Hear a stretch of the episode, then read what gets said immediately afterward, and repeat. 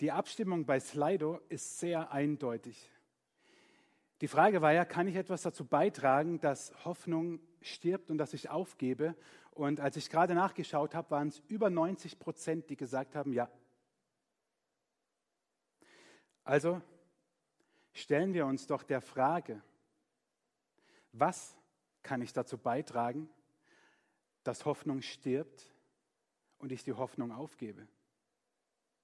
Wenn dem so ist, und immerhin haben über 90% von euch gesagt, es ist so, wie wäre es, wir stellen uns dem und machen uns mal Gedanken darüber, was ist das eigentlich, was dazu führen kann, dass Hoffnung stirbt und dass ich aufgebe.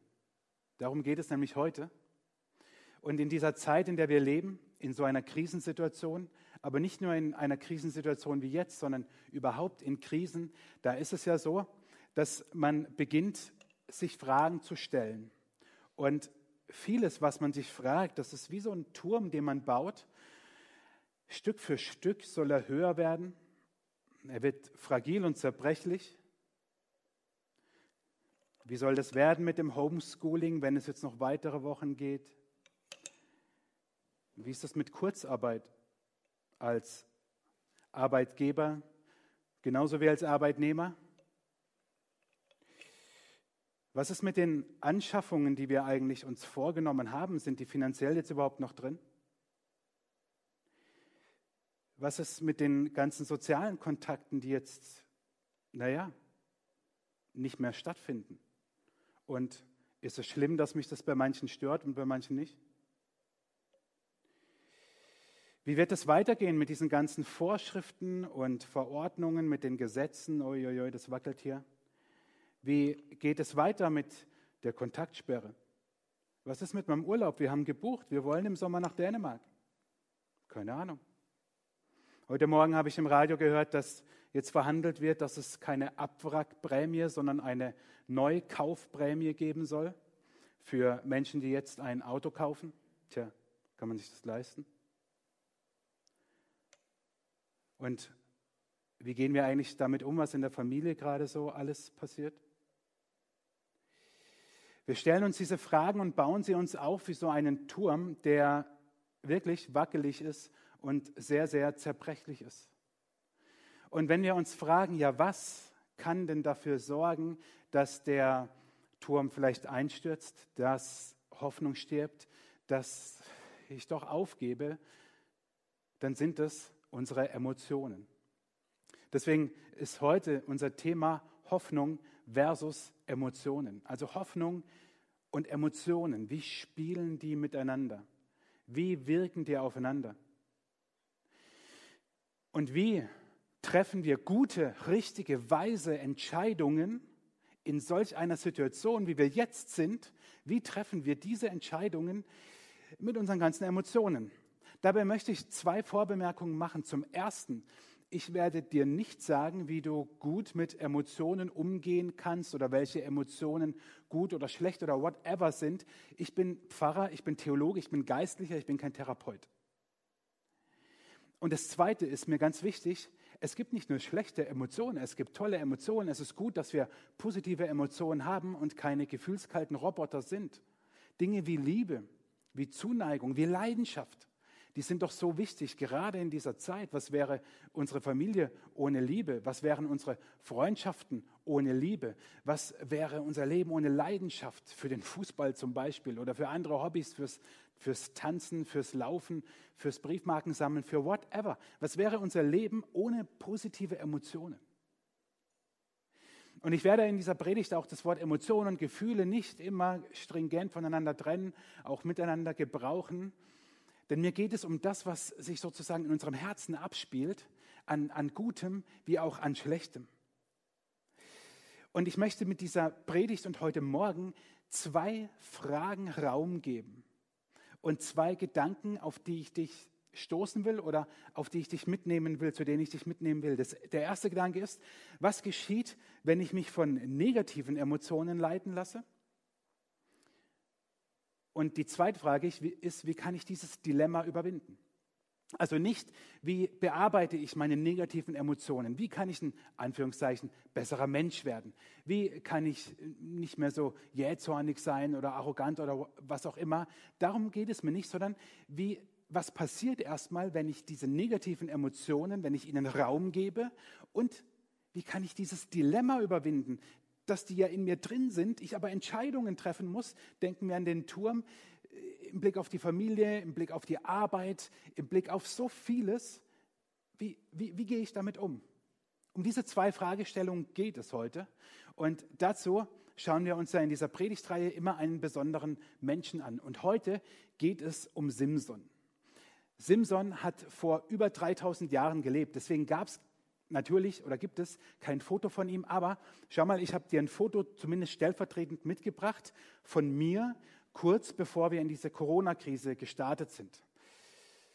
Also gut, nicht ganz, aber so müssen wir uns Simson vorstellen, nur mit langen Haaren. Das war nur leider nicht aufzutreiben, weil irgendwie habe ich den Eindruck, Bodybuilder und lange Haare, das verträgt sich nicht. Aber Simson war so ein Kerl. Simson, das war kraftvoll.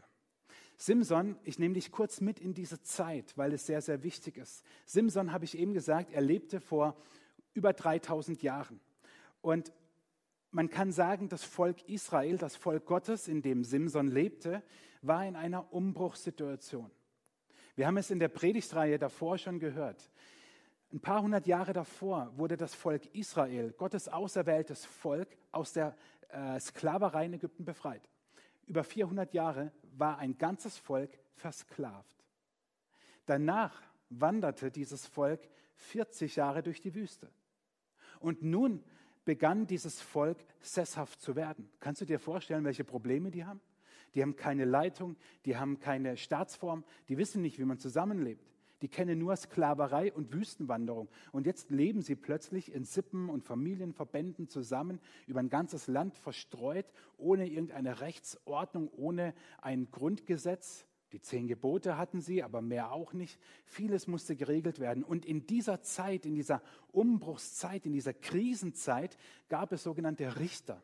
Es waren aber keine Richter, wie wir sie uns heute am Bundesgerichtshof oder Verfassungsgericht vorstellen, sondern das waren Führungspersönlichkeiten, von Gott auserwählte, besondere Menschen, die besondere Begabungen hatten und die auch nicht über das ganze Land regierten oder herrschten, sondern wahrscheinlich nur regional begrenzt über einen bestimmten Teil innerhalb dieses Volkes und dieses Landes Israel.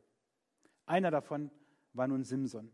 Und Simson zeichnete sich dadurch aus, dass er bärenstark war. Er hatte unglaubliche Kräfte, nur er hatte seine Emotionen nicht im Griff.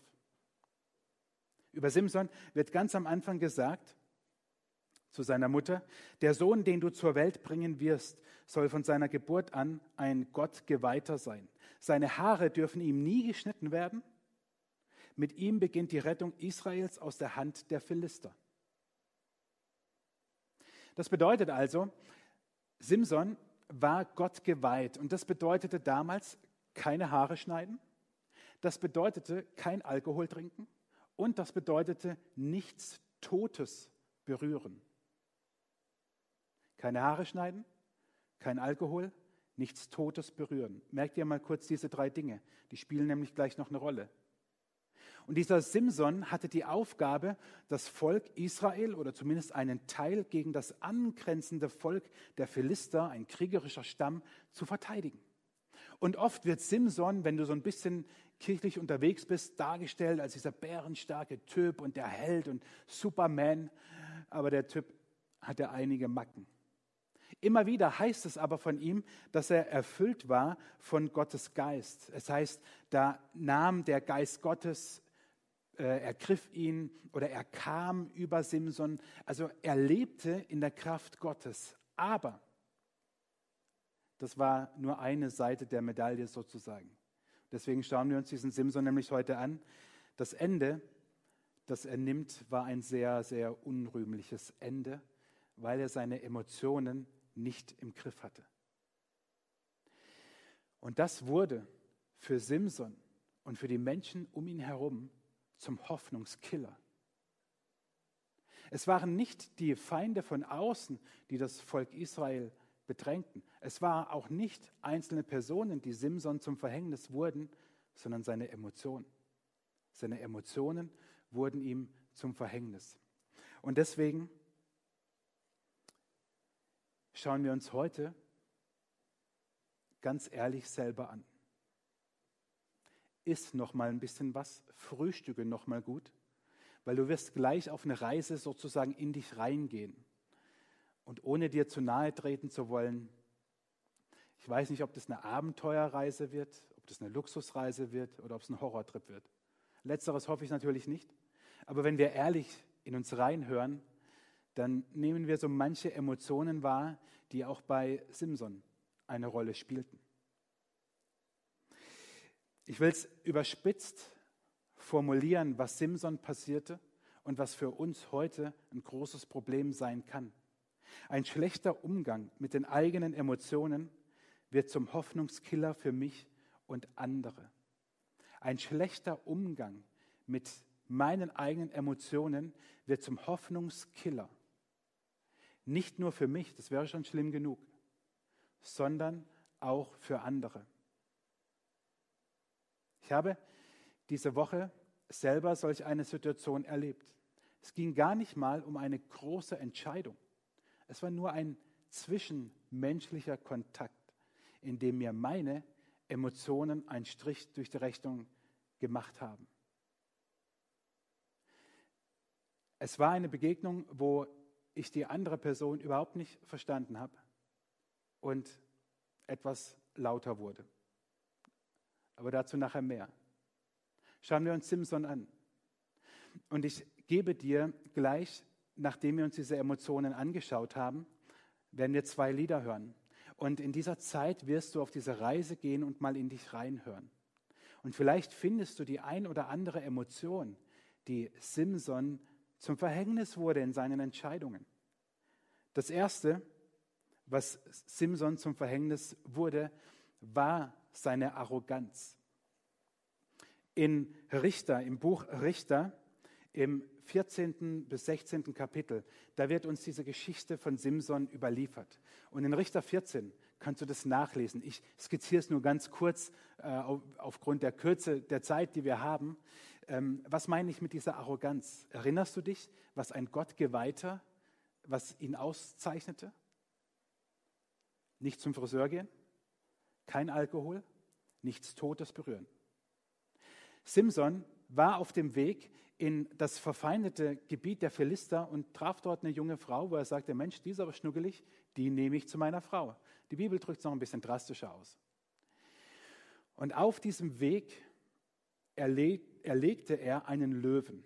Ziemlich dramatisch, kannst du nachlesen, ist total cool zu lesen. Dieser Löwe lag tot rum. Ein paar Tage später kam er wieder an dieser Stelle und fand in diesem Löwen sozusagen Honig und aß davon. Was tat er? Er berührte Totes. Aber damit nicht genug. Er heiratete diese Frau und machte, wie damals üblich, ein Trinkgelage. Nichts Totes berühren, kein Alkohol. Aber Simson meinte, boah, was kann mir schon irgendjemand was anhaben? Ich ziehe das jetzt durch. Ich mache das. Und so wurde Arroganz ihm zum Verhängnis, weil er dachte, er steht über allem. Das Zweite war Verachtung. Denn bei diesem Hochzeitsgelage, als er seine Frau heiratete, als dieses Fest in vollem Gange war, begann Simson die anderen Menschen zu verachten. Damals war es üblich, dass dem Bräutigam 30 Hochzeitsgesellen sozusagen an die Seite gestellt wurden. Und so auch Simson. 30 Männer und er stellte ihnen ein Rätsel. Er gab ihnen ein Rätsel auf. Und sie sollten ein bestimmtes Rätsel lösen, was sie nie lösen konnten. Aber Simson verachtete dieses Volk so sehr, dass es ihm zum Verhängnis wurde. Warum? Weil diese Gesellen so verzweifelt waren, dass, so lesen wir es in der Bibel, seine Frau die ganze Hochzeitsfeier über weinte. Eine Hochzeitsfeier damals dauerte eine Woche. Und jetzt stell dir mal eine Braut vor, die bei ihrer eigenen Hochzeit eine Woche lang nur weint. Vielen Dank, Simson. Warum? weil in ihm Verachtung für andere Menschen war, wurde das zum Killer für seine Frau. Die nächste Emotion, die sich in Simson regte, war der Zorn. Denn wir lesen dann im Kapitel 15, dass Simson mal wieder zornig war auf die Philister, auf dieses fremde Volk. Und um ihnen eins auszuwischen, machte er etwas total Verrücktes. Er sammelte sich, oder er fing besser gesagt, einige Füchse. Er band immer 2 Füchse mit dem Schwanz zusammen. Allein das ist schon crazy. Aber dann machte er quasi in den Knoten eine Fackel rein. Und dann jagte er mehrere Füchse, so zusammengebunden, wie auch immer das funktioniert, aber mit einer Fackel, mit einer brennenden Fackel zwischendrin über die Felder der Philister und vernichtete somit quasi ihre Ernte, weil Zorn in ihm war. Das Ende des Liedes war, dass daraufhin das Haus seiner Frau und seiner Familie und ihrer Familie abgefackelt wurde und sie starben. Die nächste Emotion, die Simson in sich trug, die war der Stolz. Wir lesen das an einer Stelle, dass Simson mit dem Knochen, dem Kinn, dem Backenknochen eines Esels 1000 Mann getötet hat. Und was macht er danach? Er stellt sich hin und sagt, ich habe das gemacht. Ich habe diesen Eselknochen genommen und die Leute umgenietet. Ich meine, alleine das ist schon nicht cool. Aber er stellt sich hin und ist so stolz auf das, was er gemacht hat.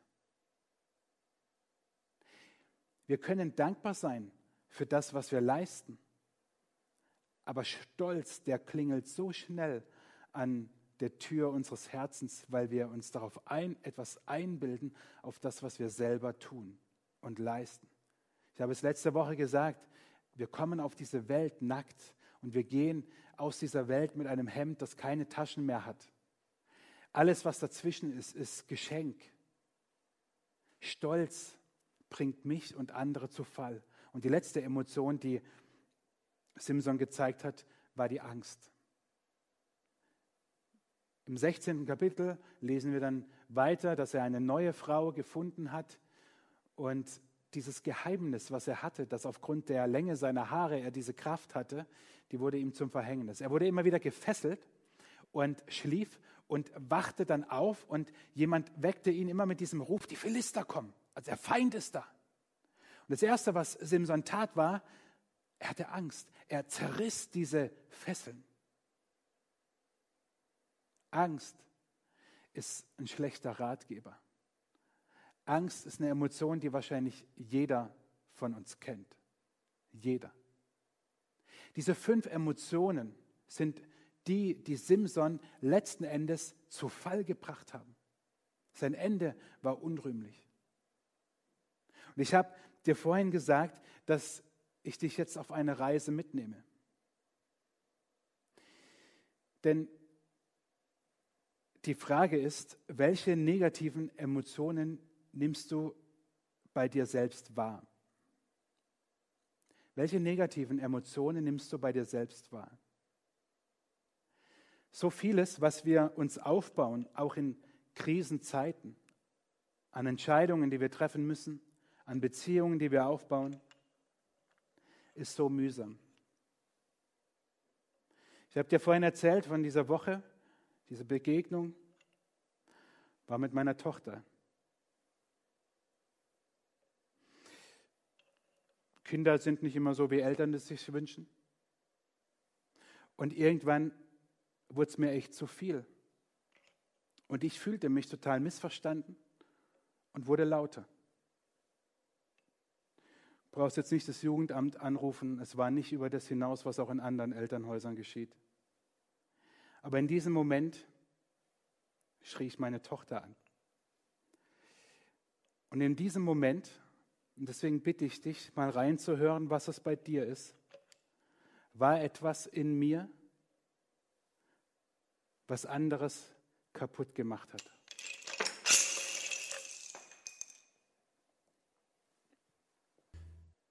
Der Turm steht wieder. Ich habe natürlich mich bei meiner Tochter entschuldigt, Und es war eigentlich nichts Großartiges. Dinge, die in einer Familie wahrscheinlich täglich passieren oder alle paar Tage. Kleinigkeiten, aber wenn die Emotionen wir nicht im Griff haben, dann wird es schwierig. So schön dieses Lied, oder? Von gerade eben. Da, wo ich verzage, weiß ich, dass seine Liebe siegt, dass sie über meinem Leben steht. Und ich dachte mir, man könnte dieses Wort verzagen auch nur mit einem Buchstaben ändern. Dort, wo ich versage, auch dort ist die Liebe Gottes viel größer. Das ist das, was Christen als Gnade bezeichnen.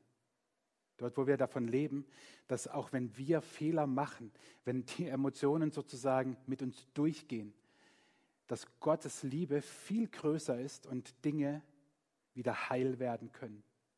Im Zwischenmenschlichen und mit Gott. Weil Gottes Liebe viel größer ist. Aber es wäre doch gut, wenn wir erst gar nicht dorthin kommen. Wenn wir es schaffen würden, nicht unbedingt unsere Emotionen besser zu machen. Das habe ich gesagt, das kann ich nicht. Da kann ich dir keine Tipps geben. Aber wie können wir mit diesem Dilemma leben, dass wie bei Simson uns unsere Emotionen oft einen Strich durch die Rechnung machen, dass wir Entscheidungen treffen, die nicht gut sind, weil wir sozusagen emotional getrieben waren.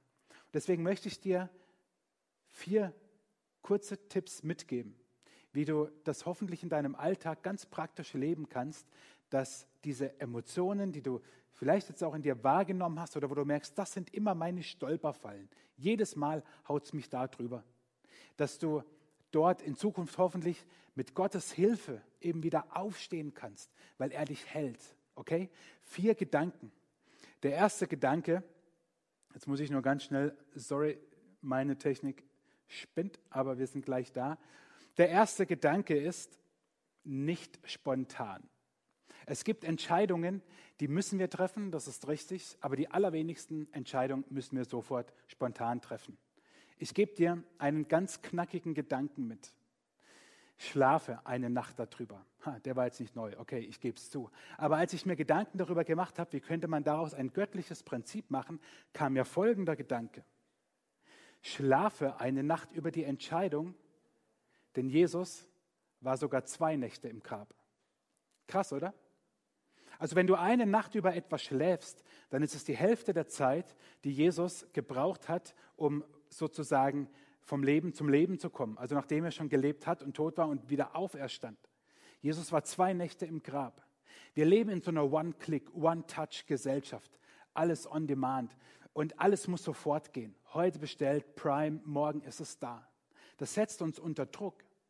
Aber wenn du schon spürst, eine Entscheidung, die du jetzt auch in diesen Krisensituationen zu treffen hast, die fordert dich emotional heraus, dann entscheide nicht spontan. Lass es. Schlaf mindestens eine Nacht drüber. Der zweite Tipp ist, bitte Gott um Weisheit. Im Neuen Testament steht im Jakobusbrief folgender Vers: Wenn es jemandem von euch an Weisheit mangelt, zu entscheiden, was in einer bestimmten Angelegenheit zu tun ist, soll er Gott darum bitten und Gott wird sie ihm geben. Konkreter geht es ja kaum, oder? Also wenn du vor einer Entscheidung stehst, wo du merkst, emotional fordert sie mich heraus, dann bete und bitte Gott um Weisheit. Frage ihn und er wird dir antworten. Er wird dir antworten, indem er dir Eindrücke schenkt, indem er durch seinen Geist mit dir redet, dass er durch die Bibel zu dir redet. Denn in der Bibel gibt es eine, wie ich finde, ganz faszinierende Stelle, die uns sozusagen eine Antwort darauf gibt. Und diese Stelle, die lesen wir im Hebräerbrief. Auch ein Text aus der ersten Generation der Christen sozusagen. Und dort steht in Hebräer 4, Vers 12, das Wort Gottes ist lebendig und kräftig und schärfer als jedes zweischneidige Schwert und dringt durch, bis es scheidet Seele und Geist, auch Mark und Bein. Und ist ein Richter der Gedanken und Sinne des Herzens. Das Wort Gottes ist lebendig und kräftig und schärfer als jedes zweischneidige Schwert. Und natürlich der Verfasser, der damals geschrieben hat, der hat ja unter Umständen noch nicht die ganze Bibel vor sich liegen. Nur wir können es heute für uns so in Anspruch nehmen, dass Gottes Wort, die Bibel, so ist wie ein Schwert, das Geist und Seele scheidet. Interessant, oder? Die Seele ist genau der Ort, wo unsere Emotionen sitzen, wo unsere Wünsche sitzen, wo unser Antrieb sitzt, wo unser Wille sitzt, das Herz, wie wir das auch manchmal nennen. Das ist unsere Seele. Und der Geist, das ist der Teil in uns, der sich nach Übernatürlichem sehnt. Das, was wir neudeutsch spirituell nennen. Dort, wo wir uns nach etwas sehnen, wo wir merken, es gibt nicht nur das, was ich sehe. Es gibt eine geistliche Welt, eine über das Irdische hinausgehende Dimension. Man könnte auch sagen, all das Religiöse, all das spielt sich in unserem Geist ab. Und nun ist Gottes Wort, die Bibel, genau etwas, was das trennt. Und das finde ich faszinierend, weil die Seele, die tendiert immer zu unseren Emotionen hin. Die will immer das, wohin unsere Emotionen uns treiben, und unser Geist, also sozusagen unsere Verbindung zu Gott, die will das, was Gott will. Der will das, was Gott will. Und wenn wir in der Bibel lesen, dann werden wir Hinweise und Tipps und Ratschläge, ganz konkrete, bekommen, wie wir mit unseren Emotionen gute Entscheidungen treffen. Jetzt sagst du dir, meine Güte, wie soll ich in der Bibel lesen? In der Videobeschreibung auf YouTube, da ist unten drin der Link zu einer App, die du dir runterladen kannst. Dort gibt es tolle Lesepläne, auch die dir helfen, zu bestimmten Themen oder biblischen Büchern die Bibel zu lesen. Oder Erinnerung, FAQ des Glaubens. Komm dazu und wir reden darüber, wie kann das ganz praktisch werden in meinem Alltag. Bitte Gott um Weisheit. In der Bibel steht es, er wird sie dir geben. Ich verspreche es dir nicht. Gott selber verspricht es dir, wenn du ihn bittest. Der dritte Tipp, nimm Rat an. Also denk nicht nur, dass du selber die Weisheit mit Löffeln gefressen hast, sondern auch andere. Ein ganz cooler Vers dazu steht im Alten Testament, im Buch der Sprüche. Das ist so eine Art Spruchsammlung. Und dort steht, wenn du mit vernünftigen Menschen Umgang pflegst, wirst du selbst vernünftig. Wenn du dich mit Dummköpfen einlässt, schadest du dir nur. Also cooler geht's nicht, oder? Also überleg dir mal, wer in deinem Umfeld ist vernünftig, wer ist ein Dummkopf. Und wenn du vor einer großen Entscheidung stehst, und wenn Emotionen dich wieder umtreiben, dann frag nicht den Dummkopf, dann frag den oder die, von der du sagst, die ist vernünftig, ist kein Dummkopf, ist vernünftig. Dann frag diese Person. Und der letzte Tipp ist, sei mutig. Entscheide dich. Nichts zu entscheiden ist die schlechteste von allen Entscheidungen. Nichts zu entscheiden ist das Falscheste sozusagen, was du tun kannst. Du solltest nicht glauben, dass du den Dingen aus dem Weg gehen kannst, dass sie sich von alleine lösen. Ich liebe, manche, die mich kennen, die wissen das, ich liebe ein Zitat von Martin Luther. Glaube tapfer, aber sündige tapferer. Was meint er damit? Er schrieb das 1521 an Philipp Melanchthon in einem Brief.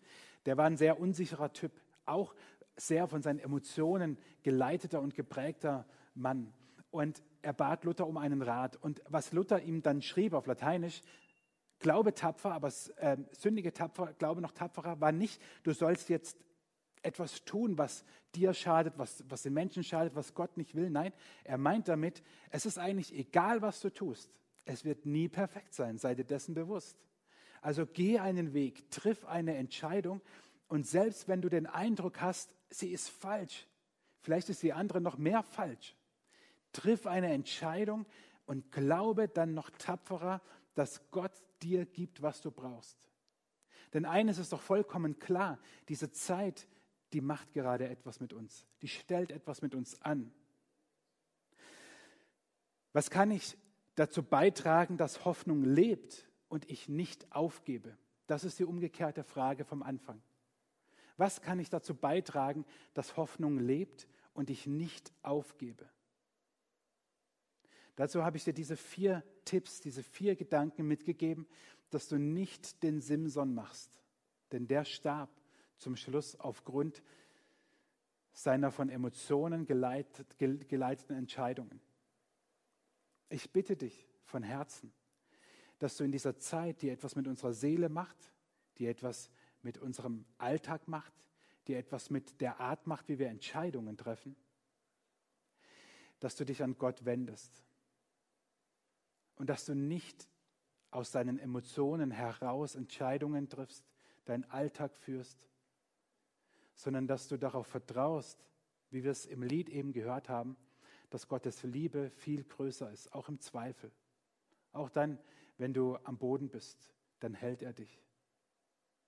Und gerade dann gilt dieses Wort aus dem Neuen Testament, als Jesus zu Paulus sagt, lass dir an meiner Gnade genügen, denn meine Kraft ist in den Schwachen mächtig. Du bist vorhin auf eine kleine Reise gegangen, hast in dich hineingehört. Und glaub mir eines, wirkliche Stärke, die liegt jetzt darin, dass du diese Schwächen zulässt. Du bist kein schlechter Mensch, wenn du das zulässt. Du musst dich auch nicht dafür schämen. Wir sind alles Menschen, die auf diese Gnade Gottes angewiesen sind und sie brauchen. Und Jesus sagt, lass dir an meiner Gnade genügen. Lass sie reichen, lass sie gut sein. Das ist, was du brauchst. Und oft meinen wir, wir halten es lieber selber in der Hand. Wir entscheiden selber, wir machen selber, wir tun selber, wir strampeln uns ab. Ich bitte dich, tu es nicht, sondern öffne dich Jesus im Gebet und sag ihm das. Vielleicht schaust du das erste Mal heute zu oder bist noch gar nicht so mit Jesus am Start und unterwegs. Es reicht ein schlichtes Gebet, dass du dich Gott öffnest und dass du ihm sagst, ich nehme das auch in mir wahr und ich brauche dich. Und dann erlebe, wie Gottes Gnade ausreicht. Und ich lade dich jetzt ein, einfach mitzubeten, wenn ich ein kurzes Gebet spreche und Jesus einlade, genau das in unserem Leben zu tun, damit wir eben die Hoffnung nicht killen, dass wir nicht aufgeben, sondern dass Hoffnung siegt. Danke, Jesus, dass du viel stärker bist und dass du viel mehr Liebe für uns übrig hast, als wir uns das jemals vorstellen können. Danke, dass du uns aufhilfst, wenn wir verzagen und versagen. Danke, dass du uns geschaffen hast mit unseren Emotionen und Gefühlen. Manche mögen wir und manche hassen wir an uns. Jesus, bitte komm und hilf mir. Hilf mir, gerade dann richtig zu entscheiden, wenn ich merke, wie innerlich manches durcheinander geht. Jesus, ich bin schwach. Ich kann gar nicht alles. Ich brauche dich. Und ich danke dir, dass du niemanden alleine lässt, der dir das sagt. Und ich bitte dich, Jesus, dass wir in den nächsten Tagen, nur in der kommenden Woche, uns es zu Herzen nehmen, dass wir uns nicht von unseren Gefühlen und Emotionen, die gerade jetzt so durcheinander oft gehen, bestimmen lassen, sondern von deiner Gnade und von deiner Liebe, die immer größer ist, immer stärker ist, immer mehr ist, als wir uns es jemals ausmalen können. Amen.